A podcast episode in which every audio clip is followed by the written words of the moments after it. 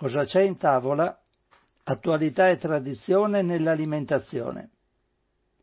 Un cordiale saluto, un augurio di buon pomeriggio a tutte le ascoltatrici e gli ascoltatori di Radio Cooperativa in questo giovedì 1 agosto 2019 da Francesco Canova. Dico subito che la trasmissione di oggi è una trasmissione registrata e tratterò un argomento che avevo già preannunciato circa un mese fa, cioè parlerò di un articolo sulla Nutella che compare in internazionale numero 1312. L'articolo è titolato Il gusto amaro delle nocciole ed è stato steso da Stefano Liberti per Internazionale. Dice l'articolista, pur restando un'azienda a gestione familiare, negli ultimi anni la Ferrero ha avviato una politica di espansione in tutto il mondo una strategia che solleva dubbi sulla sostenibilità ambientale e sul rispetto dei diritti dei lavoratori. L'odore si sente prima ancora di entrare. Un miscuglio di cacao e nocciole tostate che risveglia ricordi d'infanzia. Dentro il capannone un macchinario fa scivolare su un nastro pannelli di cialde concave che vengono riempite una ad una di crema di cioccolato. Su un nastro parallelo scorrono altre cialde su cui sono fatte cadere delle nocciole intere. Il processo è totalmente meccanizzato, ma ad ogni fase due operai controllano che non ci siano sbavature, che la crema di cacao non tracimi che le nocciole siano della giusta dimensione, che le forme siano perfette. Poi le cialde sono chiuse e i gusci sono inondati da due colate di cioccolato fuso e granella di nocciole. Alla fine del percorso, confezionati nel tipico incarto color oro, compaiono i Ferrero Rocher.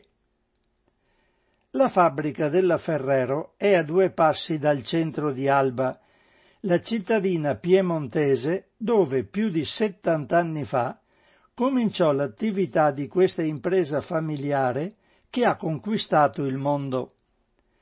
Dallo stabilimento escono alcuni dei suoi prodotti più famosi, oltre al celebre cioccolatino alla nocciola, i Kinder Bueno, le Tic Tac i Moncherie e naturalmente la Nutella, la crema spalmabile più venduta nel mondo. Quella della Ferrero è la storia di una famiglia di pasticceri diventati proprietari di un'azienda che nel 2018 aveva un fatturato di 10,7 miliardi di euro, 94 società e 25 impianti produttivi sparsi in cinque continenti. Un'azienda che nonostante le dimensioni e le ambizioni crescenti rimane a gestione familiare. Non si quota in borsa e vuole mantenere per quanto possibile un profilo basso e una discrezione quasi ossessiva.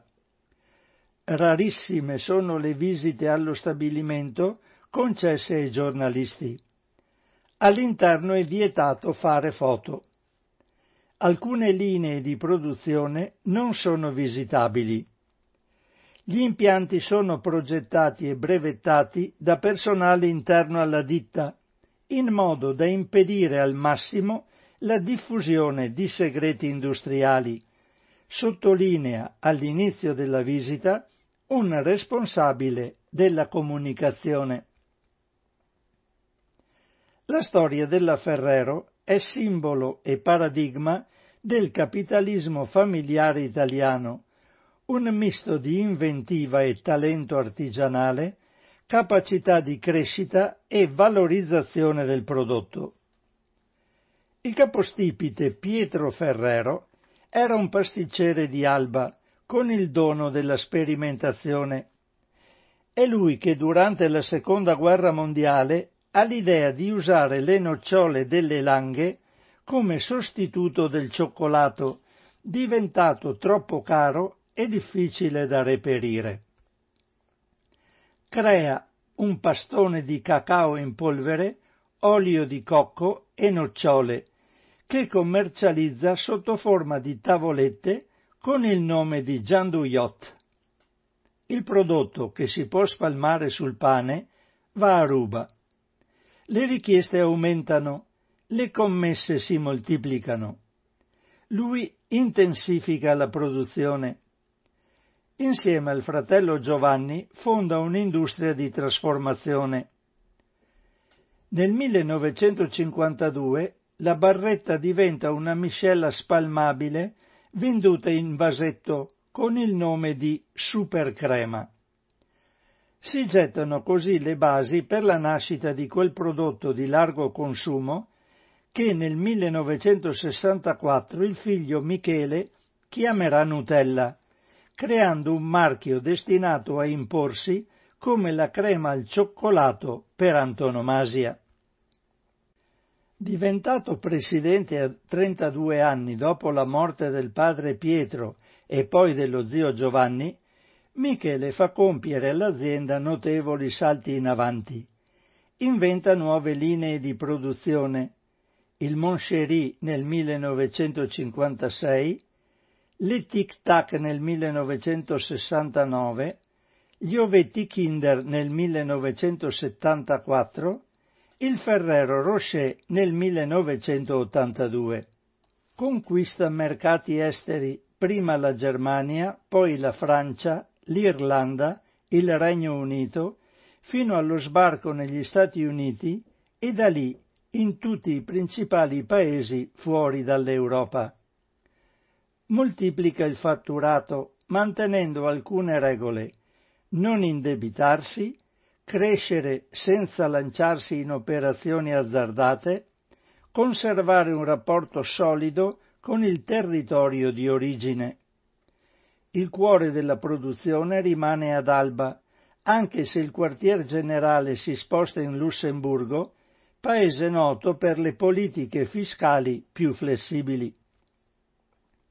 Lavoratore instancabile, rispettato dai suoi dipendenti, a cui garantisce premi di produzione generosi, cure mediche, asili nido e colonie estive per i figli, fervente cattolico devoto alla Madonna di Lourdes, tanto da esigere che in ogni stabilimento nel mondo ce ne sia una statua, Michele muore nel 2015 a 89 anni. Al suo funerale ad Alba partecipano 10.000 persone, venute a rendere omaggio al principale artefice del benessere della città.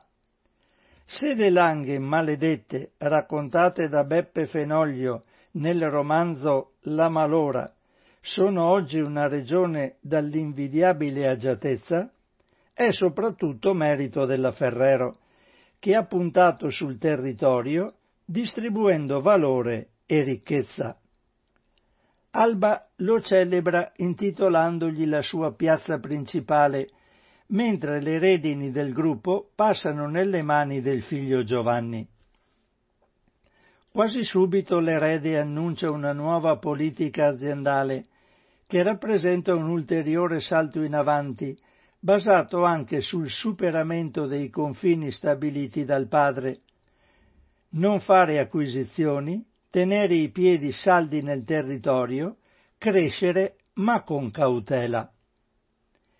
Dietro l'apparenza mite, Giovanni è più impetuoso. Pensa che per competere in un mercato globale bisogna diventare grandi. Ogni generazione deve esplorare nuove frontiere e possibilmente portarsi oltre le colonne d'Ercole, dice in un discorso durante Expo 2015 che diventa un manifesto programmatico. e così avvia una politica di grandi acquisizioni. Nel 2015 rileva il gruppo dolciario britannico Thornstones per 112 milioni di sterline, 157 milioni di euro. Pochi mesi dopo compera il comparto delle caramelle di Nestlé, USA, per 2,8 miliardi di dollari, 2,3 miliardi di euro. Poi il business dei biscotti della Kellogg Company per 1,3 miliardi di dollari. Acquisisce per più di 100 milioni di euro, è cronaca di poche settimane fa, la maggioranza della Ice Cream Factory Comacher, produttore spagnolo di gelati. Mentre molti marchi del Made in Italy vengono ceduti a interessi stranieri, la Ferrero percorre la strada opposta. Sfida i grandi gruppi sul loro stesso terreno, quello della competizione globale. La multinazionale di Alba oggi è il terzo gruppo dolciario del mondo e punta a crescere ancora. Giovanni Ferrero, con un patrimonio personale stimato da Forbes sui 22 miliardi di dollari, è l'uomo più ricco d'Italia. Voltando pagina rispetto al passato, il nuovo presidente ha impresso un'accelerazione destinata a modificare in modo sostanziale la struttura dell'azienda. Alla Ferrero non mancano i soldi per tentare anche alcune operazioni apparentemente rischiose. A guardare le acquisizioni, l'azienda si sta lanciando in settori teoricamente non molto appetibili e da cui altri stanno uscendo, come quello dei prodotti alimentari ricchi di zuccheri. Ma la Ferrero ha dalla sua il successo della Nutella e di decine di altri prodotti che hanno resistito negli anni sia agli attacchi della concorrenza sia alla diffusione di consumi più attenti e critici. Quando nell'immediato dopoguerra Pietro ebbe l'idea di usare nella sua supercrema le nocciole delle langhe come sostituto del cioccolato, probabilmente non immaginava che avrebbe creato un prodotto di culto, mai di moda, ma sempre alla moda, interclassista e intergenerazionale, come scrive il giornalista Gigi Padovani nel suo libro Nutella, un mito italiano, edito da Rizzoli nel 2004. Ogni giorno nel mondo si consumano 350.000 tonnellate di Nutella. Secondo i calcoli della Ferrero, la produzione di un anno coprirebbe una distanza pari quasi a due volte la circonferenza del pianeta. Di sicuro la crema è conosciuta ovunque, è presente in 170 paesi. Il posto dove se ne consuma di più è la Germania, seguono Francia e Italia, poi altri stati europei. Venerata da generazioni di consumatori, la Nutella rimane un mistero insondabile. I suoi ingredienti sono la cosa meno in linea con le attuali tendenze di consumo. 56% di zucchero, circa 20% di olio di palma e poi emulsionanti vari. La crema non spicca per essere l'alimento più sano in circolazione. La Ferrero ne è consapevole quando nel 2012 una donna negli Stati Uniti l'ha chiamata in causa in una class action per pubblicità ingannevole, sostenendo di averla data alla figlia di quattro anni, convinta da uno spot che ne parlava come di un alimento per una colazione equilibrata, l'azienda di Alba ha accettato di pagare una multa di 3 milioni di dollari. Ha poi cambiato la pubblicità e le etichette dei prodotti. Nonostante questo la Nutella non solo resiste, ma cresce. Nel 2015 l'allora ministra francese dell'ecologia Ségolène Royal aveva osato affermare in tv che bisognava smettere di mangiarla perché è causa di deforestazione. Ma è stata sommersa dalle critiche e ha dovuto scusarsi. Anche in Italia, dove la campagna contro l'olio di palma ha travolto come uno tsunami l'intera industria dolciaria, il prodotto di punta della Ferrero è stato risparmiato. Oggi la Nutella continua ad esibire fieramente in etichetta quell'ingrediente vituperato, senza che la cosa scoraggi gli acquisti. Per ribattere alle accuse contro l'olio di palma, responsabile della progressiva scomparsa della foresta del Borneo e potenzialmente cancerogeno se raffinato a elevate temperature, la Ferrero ha avviato un programma olio di palma sostenibile, assicurando che il suo prodotto è lavorato a temperature controllate e proviene da coltivazioni certificate e monitorate con i satelliti.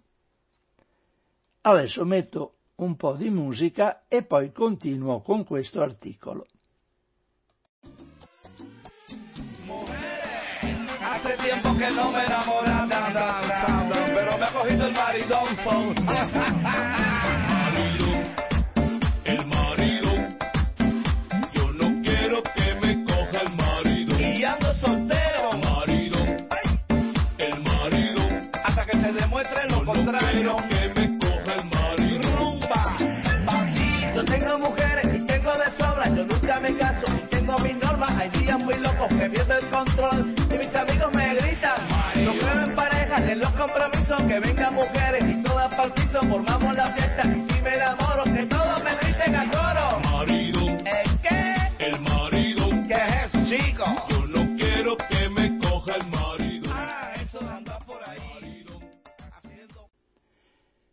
Riprendiamo la lettura di questo articolo di Stefano Liberti, Il gusto amaro delle nocciole.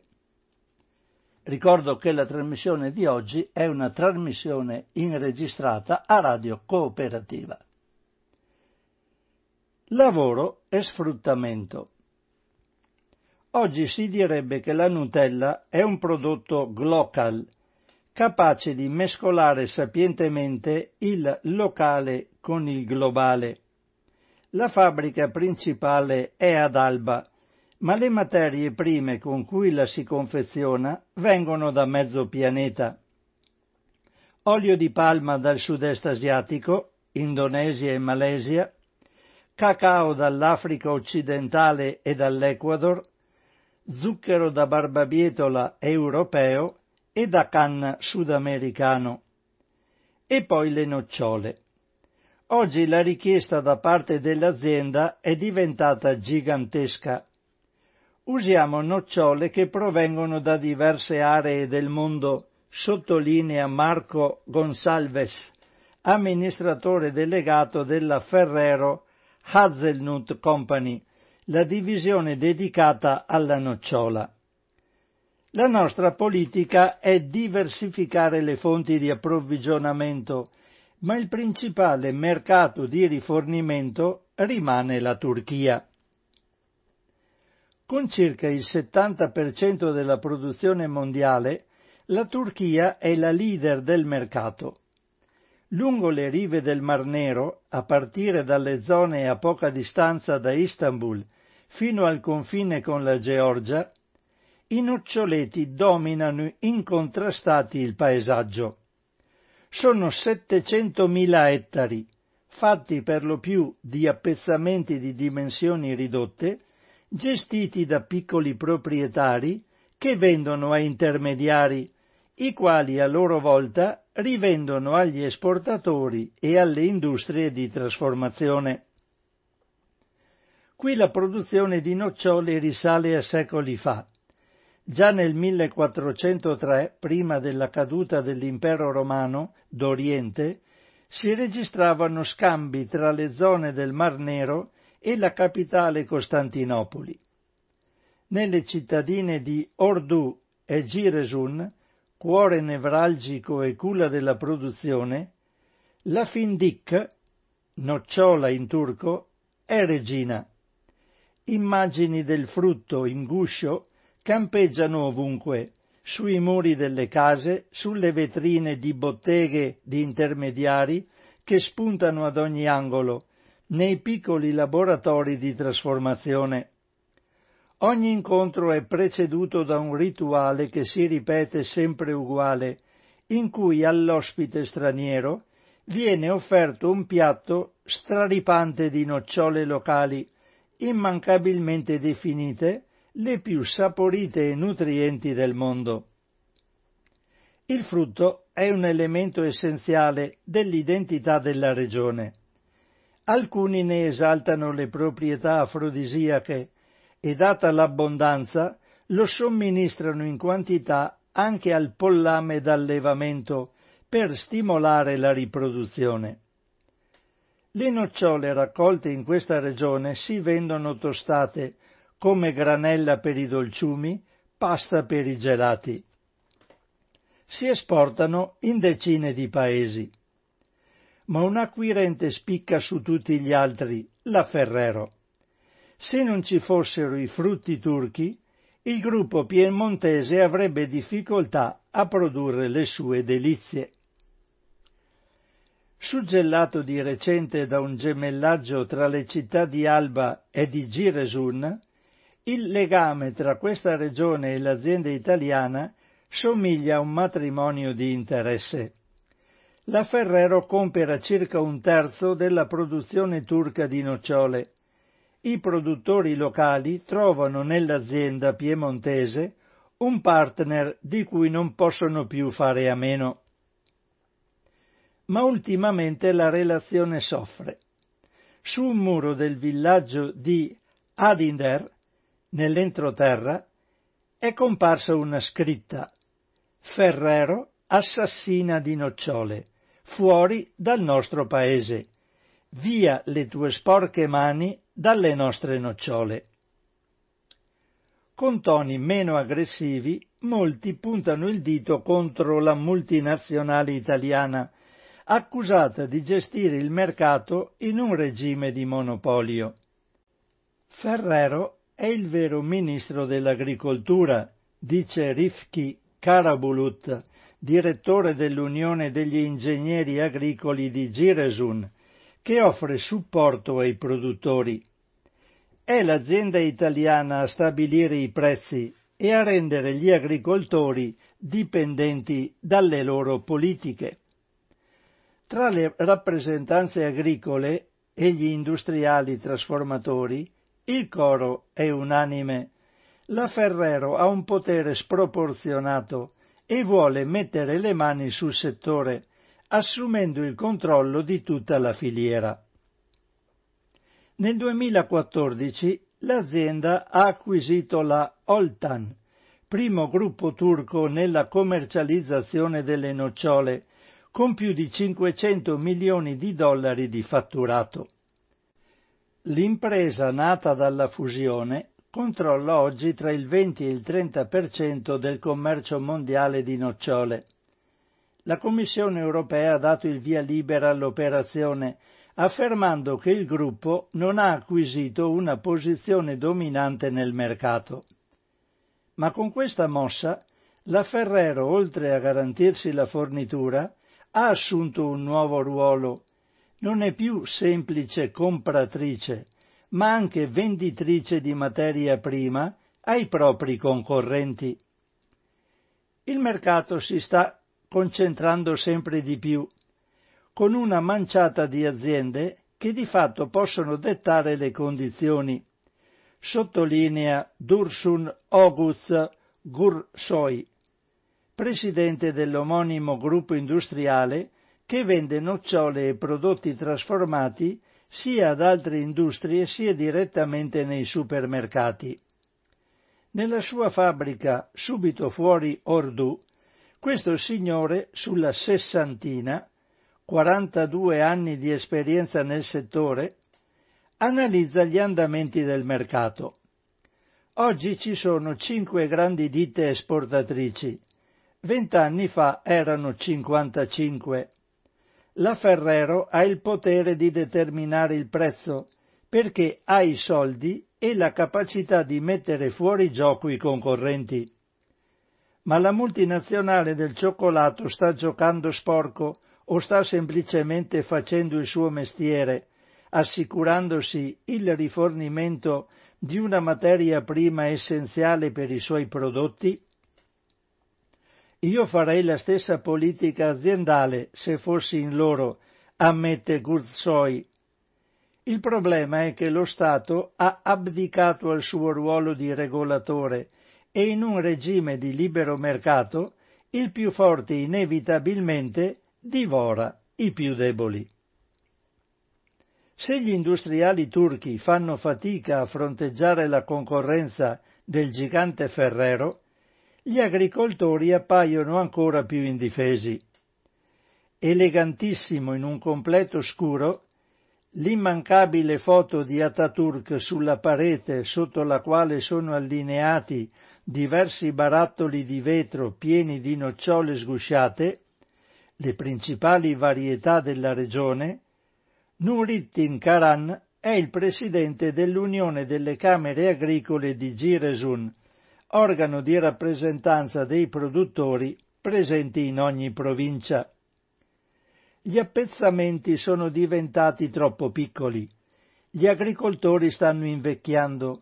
Fertilizzanti e pesticidi aumentano continuamente di prezzo, dice ma la ragione principale della crisi attuale è la privatizzazione del settore, che ha favorito solo alcuni attori e ha messo in ginocchio i produttori.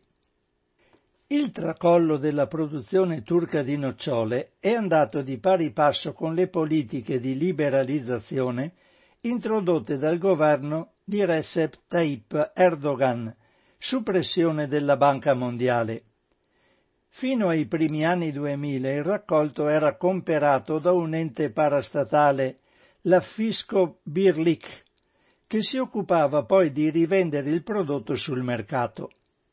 Fondato nel 1938, questa specie di consorzio contava al suo interno 220.000 agricoltori ed era di fatto la più grande unione contadina del mondo, sottolinea Karan. Finanziata dallo Stato, la Fisco Birlik funzionava da ente regolatore e garantiva ai produttori un prezzo d'acquisto in linea con i costi e la resa media del raccolto. Le crisi del debito, la svalutazione della lira turca e la crescente scarsità di risorse hanno spinto il governo a smantellare il sistema e ridimensionare progressivamente il ruolo della Fisco Birlik. Da ente parastatale sovvenzionato con fondi pubblici è diventato un'unione privata che agisce al pari di qualsiasi altro soggetto. Non avendo liquidità, ha smesso di essere un punto di riferimento per i produttori che hanno cominciato a vendere a una pletora di intermediari incapaci di fare massa critica e quindi di determinare l'andamento del mercato. Risultato. Gli agricoltori turchi che producono il 70% del totale mondiale di nocciole non hanno più né la forza né la capacità organizzativa per imporre le loro condizioni. Nello spazio rimasto vuoto si è inserita la Ferrero, che grazie al suo potere d'acquisto ha gioco facile nell'imporre le proprie regole. La Fisco Birlik era una realtà che dava unità ai produttori. Oggi è il mercato a definire i prezzi, sottolinea Karan. Così lentamente ma inesorabilmente si sta sbriciolando un settore redditizio che dava da vivere a una regione intera.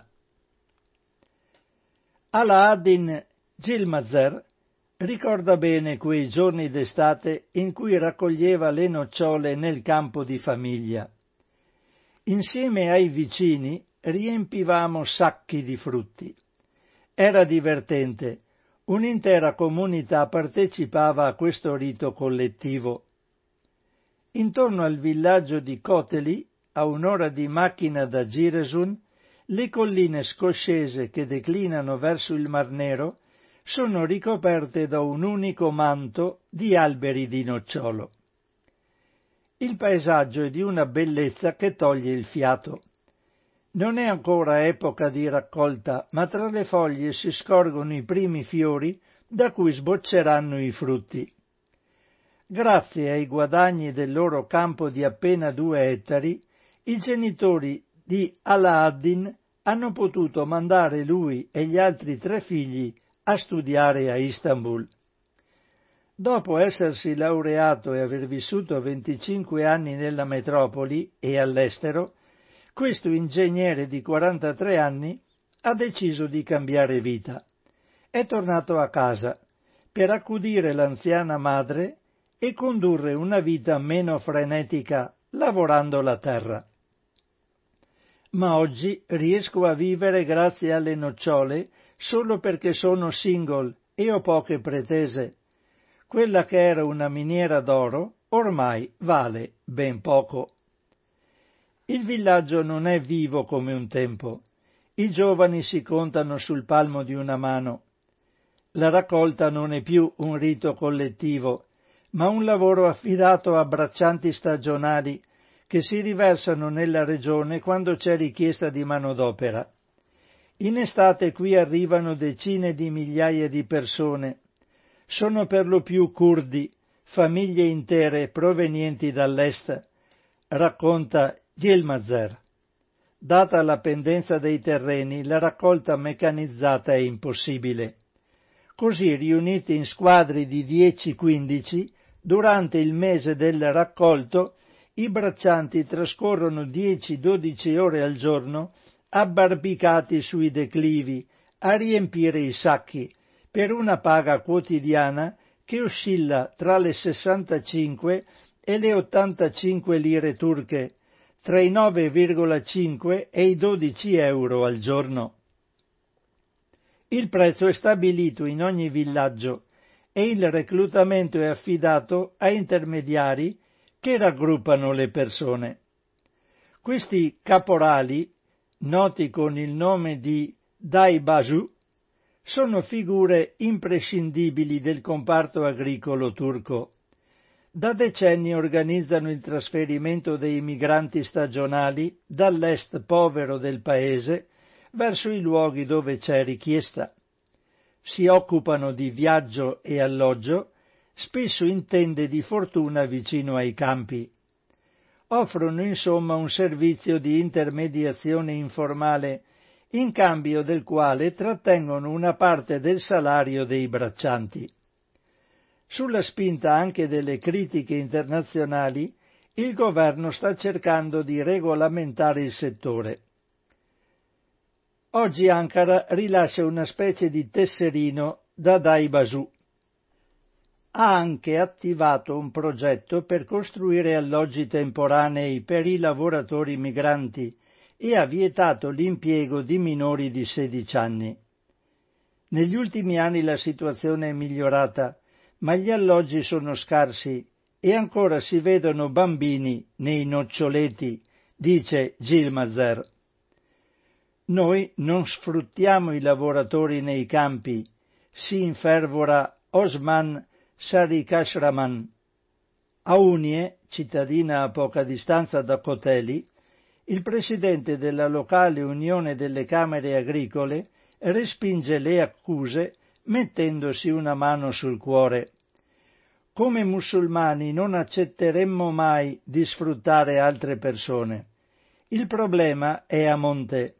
Il nostro prodotto è pagato troppo poco e la paga che diamo ai lavoratori è in linea con quello che ci viene dato come produttori.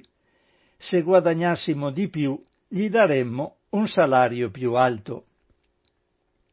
In quest'area della Turchia le rese dei campi sono scarse. Per quanto sottopagata, la manodopera finisce per avere un peso consistente sui costi.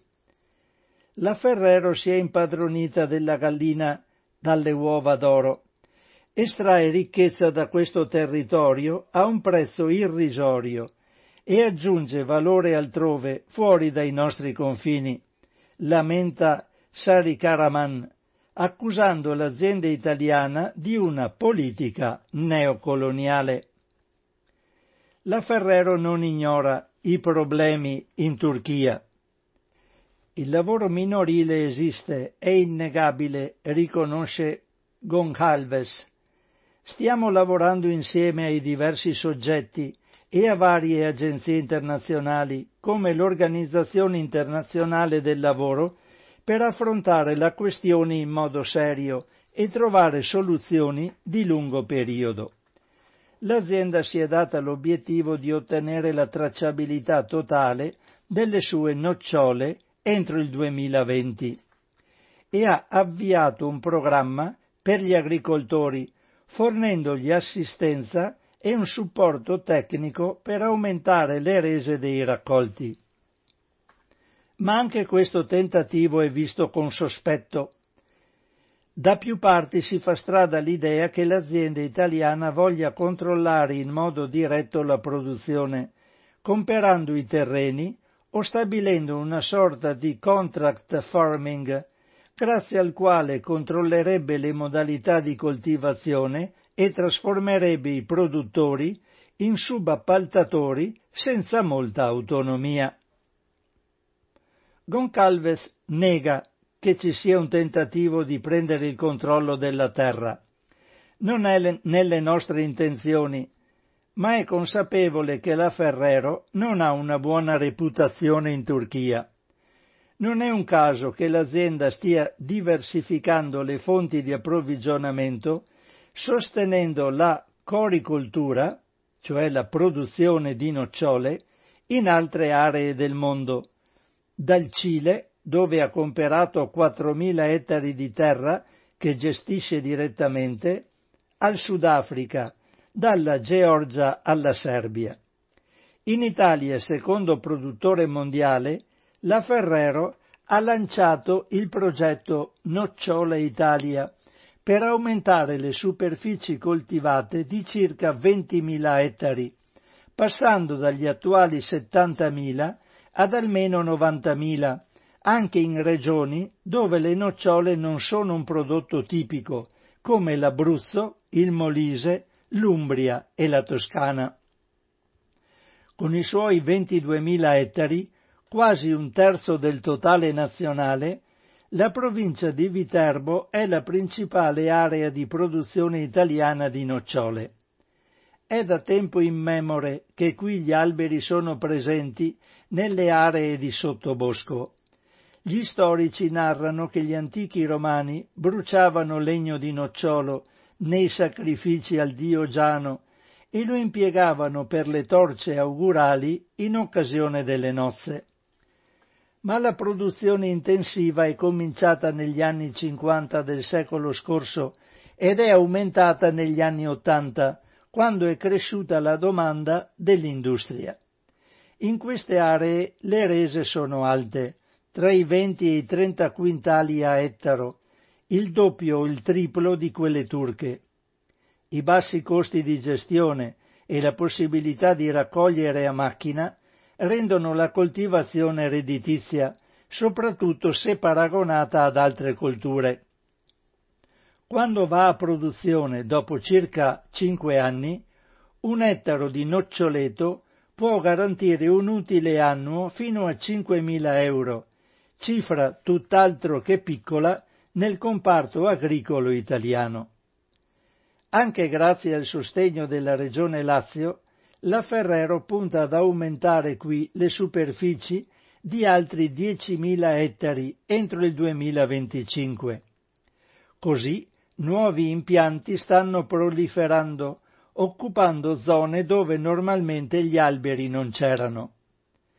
Questo piano sta portando alla radicale trasformazione del paesaggio e a un'irreversibile perdita di biodiversità, dice Famiano Crucianelli, ex sottosegretario del Ministero degli Esteri, oggi presidente del biodistretto della via Amerina e delle Forre, un'area che interessa 13 comuni della Bassa Tuscia e dei Monti Cimini.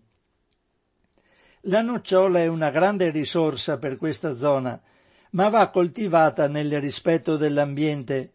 Qui si fa un uso eccessivo di chimica e si sta compromettendo un territorio intero, convertendolo in una monocoltura. Il piano di espansione ha portato a una polarizzazione senza precedenti. Da una parte il biodistretto è un pezzo di società civile più sensibile ai temi ambientali, dall'altra le principali organizzazioni dei produttori, che accusano i primi di avere una visione romantica dell'agricoltura e di non conoscere i fondamentali della produzione. La nocciola è la coltura che richiede meno trattamenti in assoluto, sostiene Pompeo Mascagna, presidente di Assofrutti, la principale organizzazione di produttori, OPI, della zona, che ha stretto un accordo pluriennale con la Ferrero per consegnare all'azienda piemontese il 75% della produzione.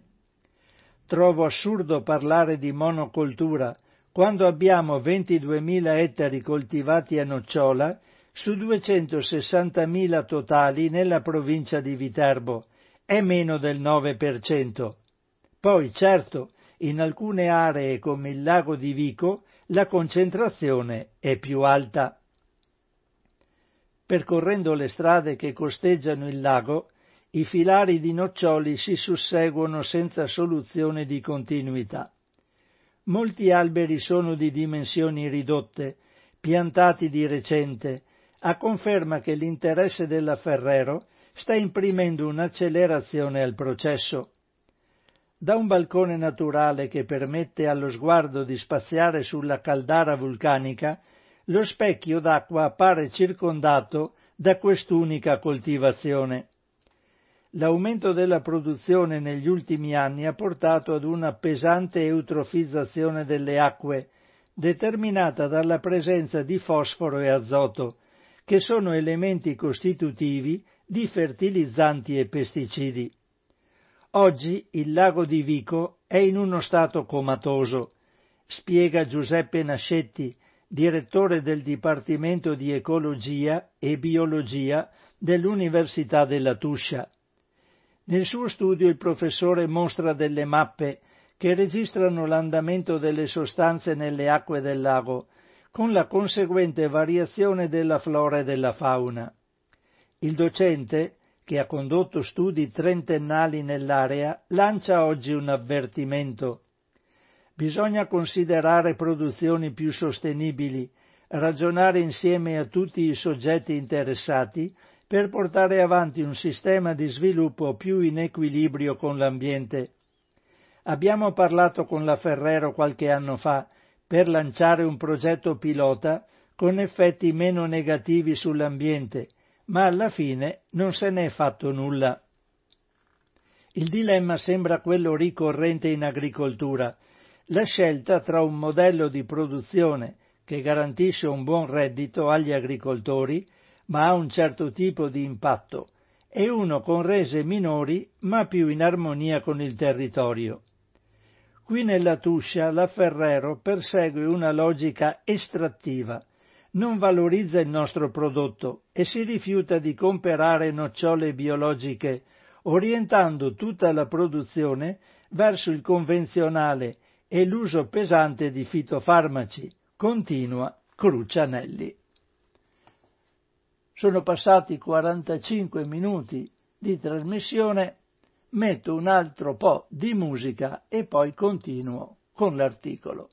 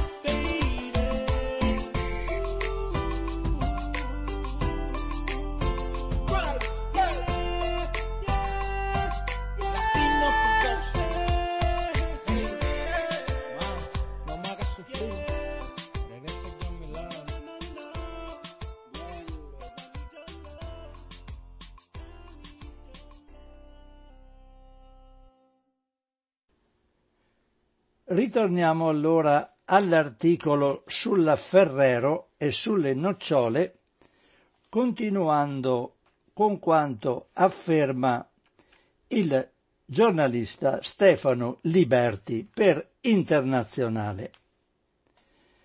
Per politica aziendale la Ferrero non compra nocciole biologiche e richiede percentuali talmente basse di cimiciato una piccola variazione di gusto determinata dall'azione delle cimici sul frutto, che è necessario sottoporre gli alberi a diversi trattamenti.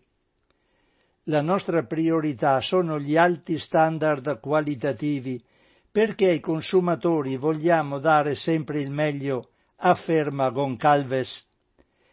Il manager non esclude un cambio di rotta sul biologico in futuro, consapevole che l'aspetto ambientale sarà sempre più un elemento decisivo nelle scelte di acquisto. Il consumatore medio oggi ha un'altra idea di qualità rispetto al passato. Se il mercato si evolve in questa direzione, sicuramente lo seguiremo. In alcune parti del mondo stiamo testando metodi di coltivazione più naturali. Nel Viterbese, in collaborazione con l'università, stiamo per cominciare un progetto per misurare le conseguenze sulla biodiversità della coltivazione di nocciole. È un percorso lungo, ma l'abbiamo avviato. In verità, il rapporto che l'azienda di Alba ha qui con la produzione ricorda per certi versi quello che ha in Turchia controllo delle varie fasi della filiera, ma scarsa valorizzazione del prodotto in sé. Nel 2012 la Ferrero ha acquisito il gruppo Stelliferi, principale azienda di commercializzazione di nocciole in guscio e semilavorati, con una operazione simile a quella conclusa successivamente con la Oltan in Turchia. Non ha tuttavia creato impianti di trasformazione come quelli di Sant'Angelo dei Lombardi in provincia di Avellino o di Balvano Potenza, aperti dal patron Michele all'indomani del terremoto del 1980. Così la nocciola viterbese è una pura commodity, una merce indistinta che lascia il territorio per essere trasformata altrove anche se è nella lista dei prodotti a denominazione di origine protetta, DOP, stilata dal Ministero dell'Agricoltura, la varietà tonda gentile romana è del tutto sconosciuta ai più. Risultato della mancanza di politiche pubbliche, della scarsa imprenditorialità locale e del disinteresse mostrato finora dalla multinazionale di Alba l'assenza di impianti di trasformazione mostra in modo paradossale come la principale area italiana di coltivazione della nocciola non dia alcun valore aggiunto al suo prodotto di punta. Manuela De Angelis è l'eccezione che conferma la regola. La sua Dea Nocciola acquista nocciole locali e rigorosamente biologiche, e le usa per produrre creme spalmabili che poi vende con il marchio del distributore nei supermercati italiani ed esteri. Già diversi anni fa mio padre sosteneva che l'unico modo per valorizzare una risorsa è trasformarla. Qui purtroppo è una cultura che ancora manca. Racconta questa imprenditrice quarantenne mentre mostra il suo impianto di 2000 metri quadri a Gallese, non lontano dall'uscita autostradale di Magliano Sabina. All'inizio noi scrivevamo sulle nostre etichette nocciole della Tuscia, ma poi abbiamo visto che non funzionava perché nessuno capiva il senso di questa indicazione e abbiamo cambiato la dicitura in nocciole italiane. De Angelis ha visto crescere l'azienda di famiglia. Il fatturato aumenta di anno in anno e nuovi canali si aprono. Ma rimaniamo una nicchia nella nicchia, neanche lontanamente paragonabile alla Ferrero. Noi operiamo in tutta un'altra filiera che per il momento ci sta premiando. Abbiamo scelto il biologico e il locale. In un mondo sempre più esigente in termini di rispetto dell'ambiente e sempre più attento ai valori nutrizionali e agli effetti del cibo sulla salute, la Ferrero sembra aver scelto una sua personale terza via, aumentare il più possibile la sostenibilità e la tracciabilità delle filiere, ma mantenere immutata la composizione dei prodotti, anche se gli ingredienti sono sempre meno in linea con le tendenze di consumo. Una filosofia che appare confermata dalle nuove operazioni lanciate dal gruppo su entrambe le sponde dell'Atlantico. Giovanni Ferrero rimane ottimista fiducioso che la sua famiglia abbia creato un mito che la ripara dalle contingenze del presente. Mentre porta avanti la sua strategia globale di acquisizioni a suon di miliardi, sembra sussurrare agli scettici che mondo sarebbe senza Nutella? Adesso vi do un po' di numeri della Ferrero. Siamo arrivati ai 55 minuti di trasmissione. È una piccola rubrichetta che su internazionale accompagna articoli più lunghi come quello che ho letto. Allora, da sapere tutti i numeri della Ferrero. L'azienda. Il gruppo Ferrero commercializza i suoi prodotti in più di 170 paesi, ha 94 società nel mondo e 25 stabilimenti produttivi. Fatturato Secondo il bilancio consolidato al 31 agosto 2018, la Ferrero ha fatturato 10,7 miliardi di euro, con una crescita del 2,1% rispetto al 2017. Organico. Al 31 agosto 2018 i dipendenti erano 35.146, rispetto ai 34.543 del 2017. Mercati importanti.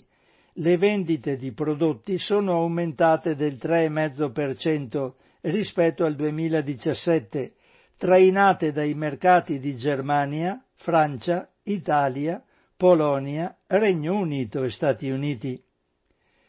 Investimenti la parte più significativa è stata fatta su immobili, impianti e macchinari, 596 milioni di euro su 673, principalmente in Italia, Germania, Canada, Polonia e Belgio. In Italia l'utile della Ferrero al 31 agosto 2018 è stato di 203,9 milioni di euro. Vi leggo adesso un altro articolo, questo è di una pagina solo, ed è titolato Produzione forzata. È a firma di Angelo Mastrandrea, che scrive per Internazionale. La Ferrero sta investendo molto nel territorio tra Umbria, Lazio e Toscana, ma le sue scelte non convincono gli agricoltori locali. Questo l'articolo. L'incrocio delle quattro strade, crocevia fondamentale per i contadini dell'Alfina, è circondato da campagne che si estendono a perdita d'occhio. Dai terreni intorno ben allineate e quasi invisibili sbucano centinaia di piantine alte appena pochi centimetri. Sono noccioli e in cinque anni diventeranno alberi da frutto e trasformeranno radicalmente il paese dell'altopiano che si estende tra il lago di Bolsena e di Orvieto, finora composto soprattutto da campi coltivati a cereali e ortaggi, uliveti, castagneti e boschi. La regista cinematografica Alice Rockwacher, che è nata da queste parti e vive vicino allo snodo di Stradine che collega il Lazio con l'Umbria e la Toscana, confessa quando nella primavera del 2018 sono cominciati i lavori di sbancamento, non riuscivo a capire perché, tra la gente del posto, ci fosse chi se la prendeva con i noccioli. Con il tempo ha capito quanto avessero ragione a temerne l'avanzata sull'altopiano.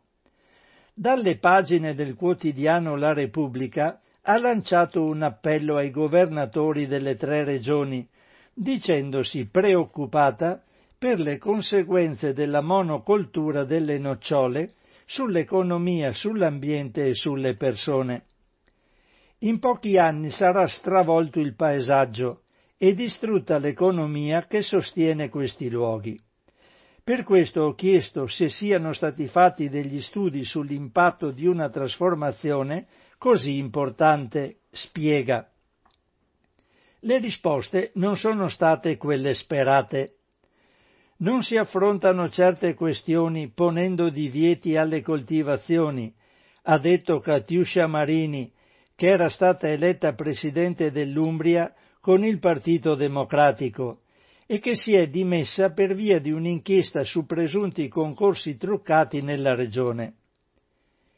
Il governatore toscano Enrico Rossi, rientrato nel Partito Democratico dopo l'esperienza di articolo 1, ha interpretato la lettera come un desiderio di ritorno al passato. Mentre Nicola Zingaretti, presidente del Lazio e segretario nazionale del Partito Democratico, non è intervenuto nel dibattito. Tutte e tre le regioni hanno firmato accordi con la Ferrero per aumentare la produzione di nocciole. La trasformazione dell'Alfina è cominciata nel 2018, dopo la presentazione del progetto Nocciole Italia della Ferrero Hazelnut Company, che prevede 22.000 ettari di noccioleti in più in tutto il paese entro il 2025 e un aumento del 30% della produzione. Per Emanuele La Barbera, un veterinario palermitano, che credeva di aver trovato un posto tranquillo per produrre formaggi freschi di capra, la calma è finita il giorno in cui ha visto una ruspa dissodare un terreno vicino. La Barbera ha scoperto che due imprenditori di Soriano nel Cimino, un paese del Viterbese, avevano comperato 200 ettari di terre e le stavano spianando e recintando per trasformarli in noccioleti, con l'idea di vendere i frutti alla multinazionale piemontese con sede in Lussemburgo. Ha organizzato un'assemblea nella sua fattoria con una sessantina di agricoltori e allevatori della zona. Alla fine hanno dato vita a un comitato che hanno chiamato Quattro Strade, come il crocevia dell'Alfina. Insieme hanno organizzato proteste e presentato due esposti contro l'abbattimento di un uliveto secolare e la recinzione delle terre, considerata abusiva il 16 marzo 2019 hanno organizzato a Orvieto un convegno intitolato I noccioli del problema. La sala del governatore del Palazzo dei Sette era gremita al punto che hanno dovuto montare uno schermo nell'atrio. Sono arrivati i comitati della Maremma toscana e dell'Alta Tuscia viterbese dove si concentra la maggior parte della produzione di nocciole in Italia, ambientalisti ed esperti, la scrittrice Susanna Tamaro e il regista statunitense Jonathan Nossiter. L'artista francese J.R. cercava soggetti per un'installazione tra i noccioleti dell'Alfina. C'è una correlazione tra l'esposizione a erbicidi, insetticidi e fertilizzanti e l'aumento di alcune malattie come i tumori del sangue anche in età infantile, ha detto la dottoressa Antonella Litta dell'Associazione Medici per l'Ambiente. Gabriele Antoniella del Comitato Quattro Strade ha spiegato che saranno penalizzate 40 aziende che hanno investito sull'altopiano puntando sulla qualità dei prodotti. Tra loro la fattoria di La Barbera e quella di Jacopo Battista, un agronomo romano che produce vino naturale senza additivi chimici. Il convegno ha reso visibile la protesta dei contadini dell'Orvietano e del Viterbese, che hanno incassato il sostegno di Slow Food e sono entrati in contatto con altri lavoratori in Georgia e in Turchia. L'obiettivo, dice l'agroeconomo Andrea Ferrante, è elaborare una strategia comune per non diventare schiavi delle nostre produzioni. In seguito sette sindaci dell'area del lago di Bolsena hanno emesso ordinanze che vietano la coltura intensiva di nocciole nei loro comuni. Per Jacopo Battista è una battaglia complicata perché è difficile spiegare per quale ragione ci battiamo contro chi pianta alberi. Per vincerla, a suo parere, bisognerebbe guardare a Bruxelles più che a Roma, mettendo in discussione i piani di sviluppo rurale dell'Unione Europea, che consentono di prendere finanziamenti per produzioni biologiche e dopo cinque anni di passare a colture tradizionali guarda caso proprio i tempi di crescita di una pianta di nocciole. Se non ci fossero i contributi europei, chi convertirebbe i terreni in noccioleti, sapendo che queste piante non sono produttive se non dopo anni, dice. È quello che sta succedendo attorno alle quattro strade, dove la Barbera teme che la proprietaria dei terreni che lui ha affittato possa cedere alle richieste degli imprenditori delle nocciole, vendendo i campi e costringendolo a smobilitare. La sua sintesi di quello che sta succedendo sull'Alfina è lapidaria. Ci stanno togliendo la terra da sotto i piedi. E questi sono tutti gli articoli che io ho trovato su Internazionale, come dico il numero 1312 che si riconducono all'azione della Ferrero con questo numero monografico, cioè non monografico, che aveva però fissato come argomento principale al suo interno proprio il problema delle nocciole, mettendo in copertina un vaso di Nutella mezzo aperto con del fumo che esce e il titolo Il gusto amaro delle nocciole. Sempre da Radio Cooperativa, sempre Francesco, con un programma in registrata. Siamo arrivati a un'ora e sette minuti di trasmissione. Metto un altro po' di musica e dopo al limite leggo qualche altro articolo.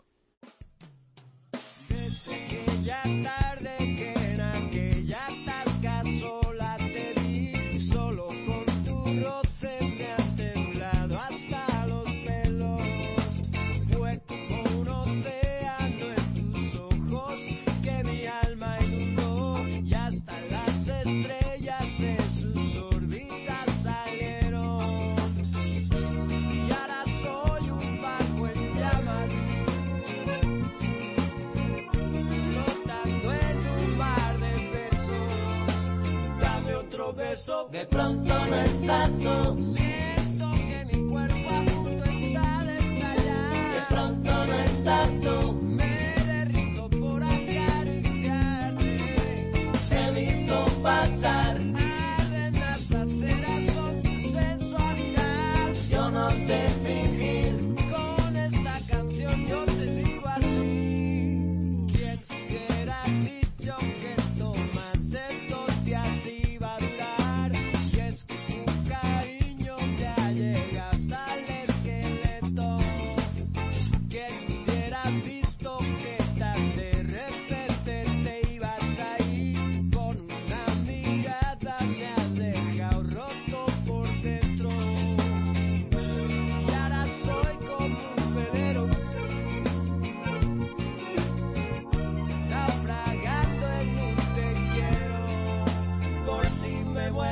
Pronto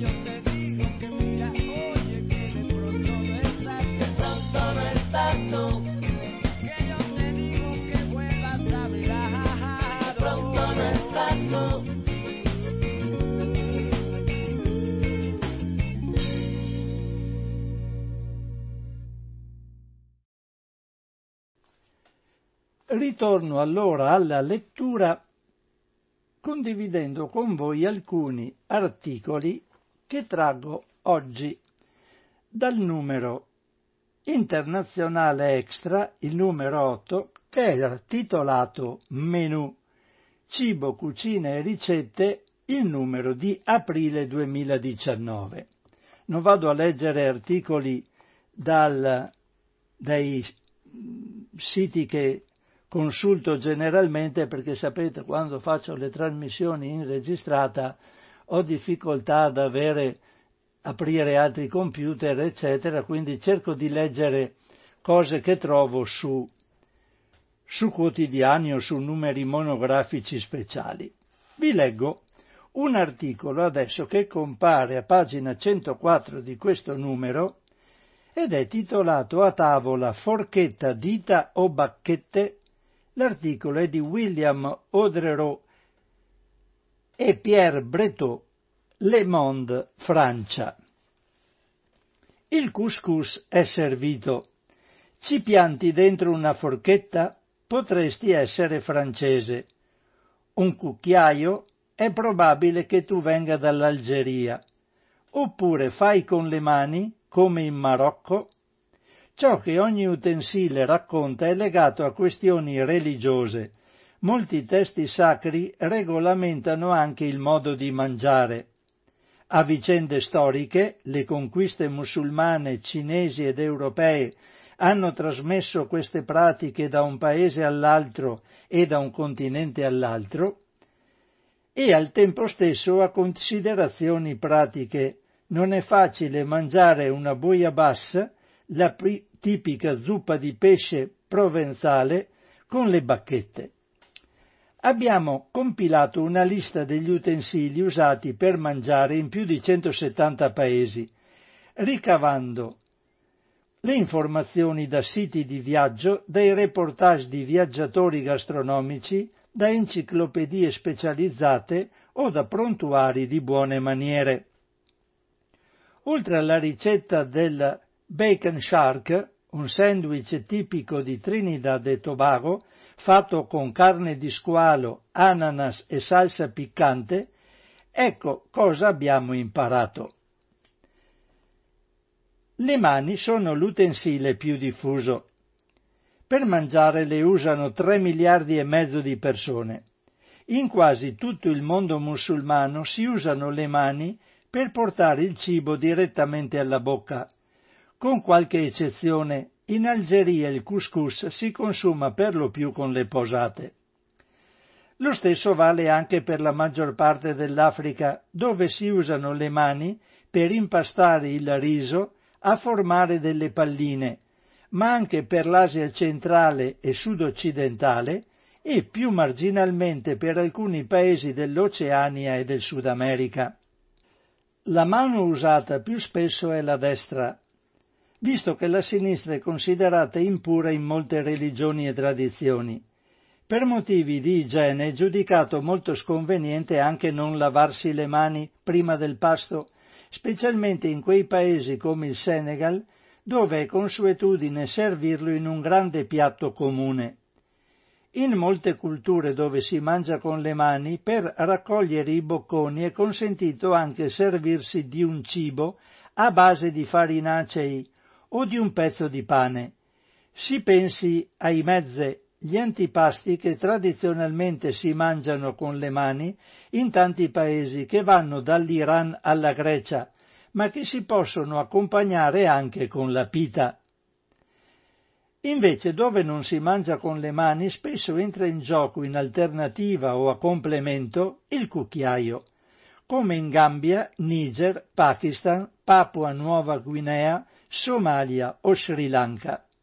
Il cucchiaio è molto diffuso anche in Europa, in Francia, Spagna e Italia. Del resto, il suo nome come ci informa il Centro Nazionale Francese per le risorse testuali e lessicali, deriva dal latino coclearium, originariamente l'oggetto per scavare in un guscio di lumaca o in un uovo. Sono stati rinvenuti coclearium in argento risalenti al V secolo, ma per fabbricare cucchiai sono stati impiegati, e lo sono ancora, molti materiali diversi. Per esempio, secondo l'Oxford Dictionary, il vocabolo inglese spoon deriva da un vecchio termine germanico che significa pezzo di legno. Il cucchiaio può sembrare un utensilio indispensabile a tavola. È difficile sorbire una minestra con la forchetta, con le dita o con le bacchette, eppure il suo uso per mangiare è piuttosto recente.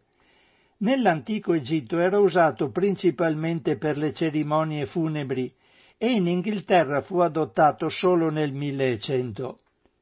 Peraltro serve più frequentemente a cucinare che a portare il cibo alla bocca. A quest'ultimo scopo lo si usava anticamente in pochi paesi, come la Thailandia, e solo per il piatto principale. La forchetta è usata prevalentemente in Europa. Il suo nome deriva dal latino furca, antenato di forca, che si riferisce prima a uno strumento di tortura e poi a un attrezzo agricolo. In Francia, nel Quattrocento, apparve la fourchette, la piccola forca, inizialmente con una sola T, che si diffuse a corte sotto l'influenza di Caterina de' Medici pur essendosi imposta in Europa, la forchetta non è un'invenzione europea. Utensili simili sono stati rinvenuti in Egitto e nell'impero bizantino. Perfino in Cina se ne sono trovati esemplari vecchi di millenni. Già nello Shuowen Jezi, il primo dizionario etimologico dei sinogrammi, redatto nel secondo secolo, compare l'ideogramma sha, che significa appunto forchetta. Dopo che fu adottata alla corte dei medici, in Francia la forchetta diventò un utensile nobile. Di qui l'elaborazione di una serie di norme del Galateo riguardanti il suo uso, disposizione in tavola, uso preferenziale per certi alimenti come l'insalata o il foie gras, eccetera e sempre sotto l'influenza francese la forchetta fu adottata nel Regno Unito, dove l'etichetta imporrebbe di usarla perfino per sbucciare e mangiare le banane. I cinesi, al contrario, hanno abbandonato per diversi secoli l'uso delle posate, considerate barbare e soprattutto pericolose, per la possibilità che i commensali le usassero come armi. Successivamente la forchetta si è diffusa in modo graduale in altri paesi europei e in altri segmenti della popolazione e poi in altri continenti attraverso la colonizzazione e il turismo internazionale. Così sotto l'influenza spagnola e portoghese l'America Latina si è convertita interamente alla forchetta, come anche molti paesi africani, soprattutto nelle grandi città. Infine, anche se le nostre mappe non lo evidenziano, la forchetta è ora diffusa a livello globale grazie ai complessi alberghieri presenti in tutti i continenti e permette ai viaggiatori sia di ritrovare pietanze europee servite con gli appositi utensili, sia di gustare la cucina locale con una forchetta, anche quando le usanze locali non le prevedono.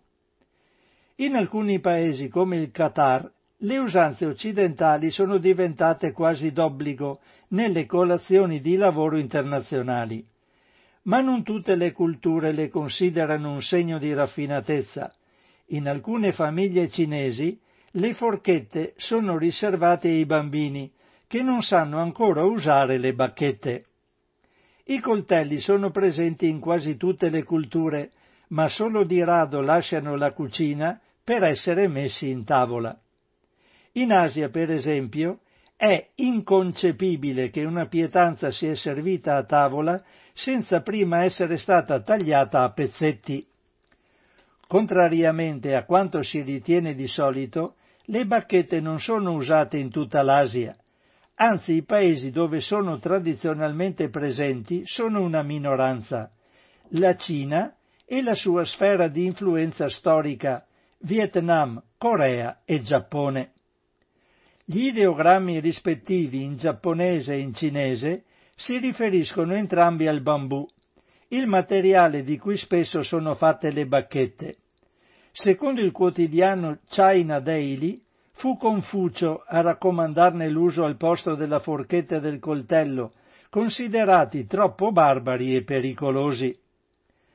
Ai margini di questa vasta area, in Indonesia, in Malesia, in Brunei e a Singapore, si usano le chandas, due bacchette non separate, una specie di pinza, per consumare un piatto tradizionale, l'ambuyat, o papeda per gli indonesiani.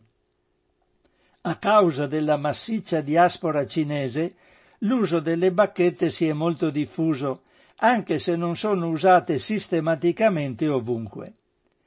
L'agenzia di stampa ufficiale cinese Xinhua riferisce che il Bangladesh si è convertito solo di recente all'uso delle bacchette nei ristoranti cinesi, segno che queste abitudini, lungi dall'essere immutabili, continuano a evolversi in base ai contatti culturali e ai movimenti delle popolazioni. Pensate un po'. Vi leggo un ultimissimo articolo che invece riguarda l'alimentazione nelle stazioni spaziali.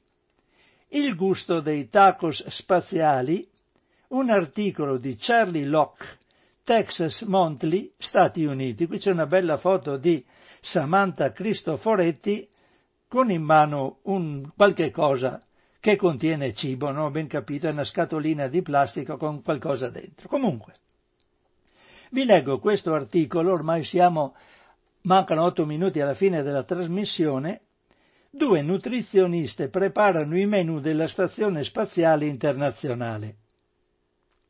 Per cucinare la bistecca perfetta serve un taglio di carne venata di grasso, spesso 4 cm, da bagnare con un po' di olio di oliva e massaggiare con sale e pepe fresco prima di cuocerla su una griglia ben riscaldata per 3-5 minuti su ogni lato. Se invece la bistecca la cucinate a 400 km dalla terra, avrete bisogno di un altro passaggio, bersagliare la carne con i raggi gamma. Negli Stati Uniti esiste solo un luogo dove si può sterilizzare legalmente la carne con i raggi gamma e non è la macelleria dietro l'angolo. La nostra bistecca di manzo è ottima, conferma Vicky Claris, del Laboratorio Alimentare Spaziale del centro Johnson della NASA a Houston. Facciamo anche una crostata di ciliegie e mirtilli favolosa. Claris gestisce il programma alimentare per gli astronauti della Stazione Spaziale Internazionale, inaugurata vent'anni fa. Insieme alla sua collega, l'esperta di tecnologia alimentare avanzata Grace Douglas, crea ricette per i circa sei astronauti statunitensi, europei, giapponesi e canadesi inviati sulla Stazione Spaziale Internazionale per missioni della durata di sei mesi. I cosmonauti russi si portano stufati e borscht preparati dall'Agenzia Spaziale Nazionale. La priorità è quella di fornire agli astronauti una dieta bilanciata, con una dose maggiorata di omega 3 e cibi a basso contenuto di sodio per evitare la perdita di tessuto osseo causata dalla permanenza nello spazio. Claris e Douglas hanno creato un menù composto da 200 pietanze e bevande, colazione, uova strapazzate reidratabili, pranzo, stufato di pesce termostabilizzato, cena, fajitas di manzo irradiate e dessert, fragole reidratabili e pudding al limone termostabilizzato.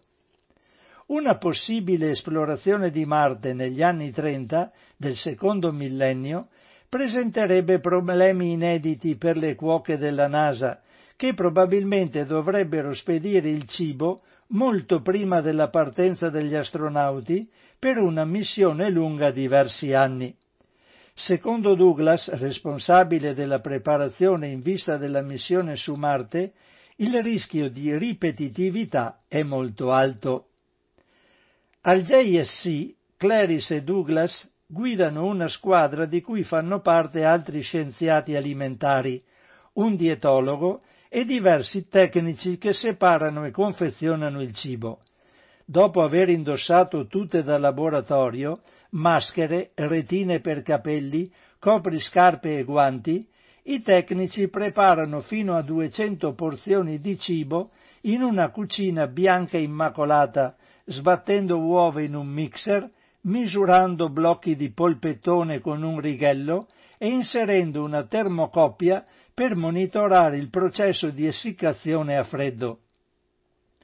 La termostabilizzazione è, ultima, è ultimata dall'Università del Texas A&M, dove il cibo è confezionato in sacchetti laminati e sterili creati dall'esercito per gli alimenti destinati alle truppe. I sacchetti hanno un velcro che permette agli astronauti di agganciarli al tavolo. Nelle tranquille mattinate del fine settimana lontano dalla Terra, l'astronauta Joe Acaba aveva l'abitudine di cucinare un piatto conosciuto da tutti i texani. Mangiavamo uova strapazzate, tortiglia, salsicce, lattuga fresca, coltivata a bordo della, eh, appunto della Stazione Spaziale Internazionale nell'ambito di un esperimento della NASA e un po' di salsa.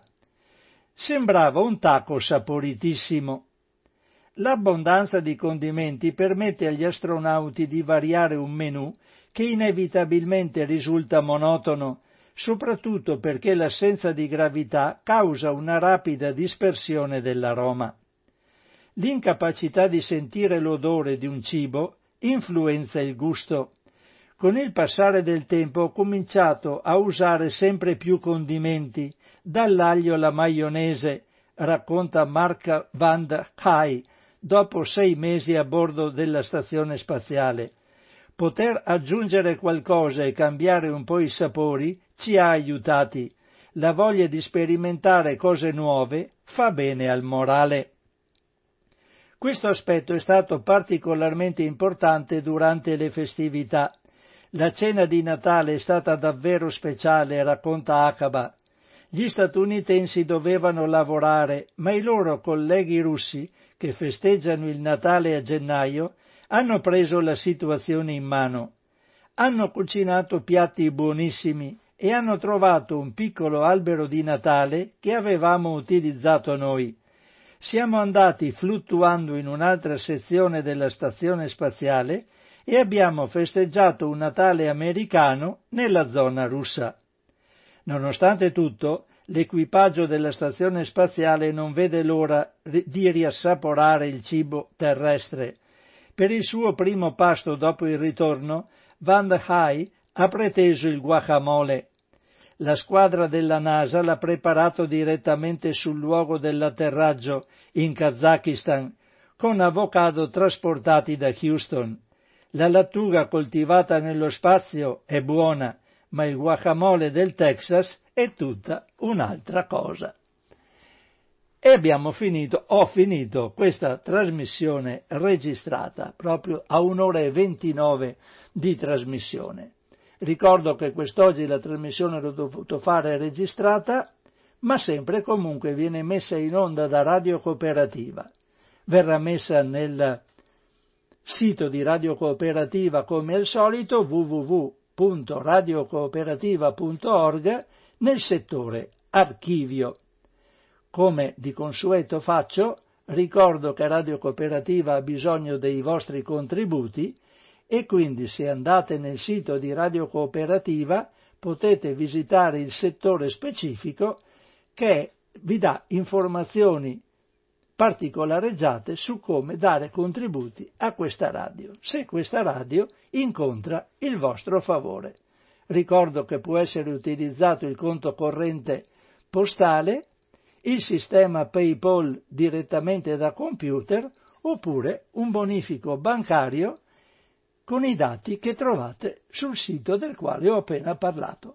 Un cordiale saluto a tutti e un risentirci spero in diretta in una prossima occasione. Ciao ancora a tutti da Francesco.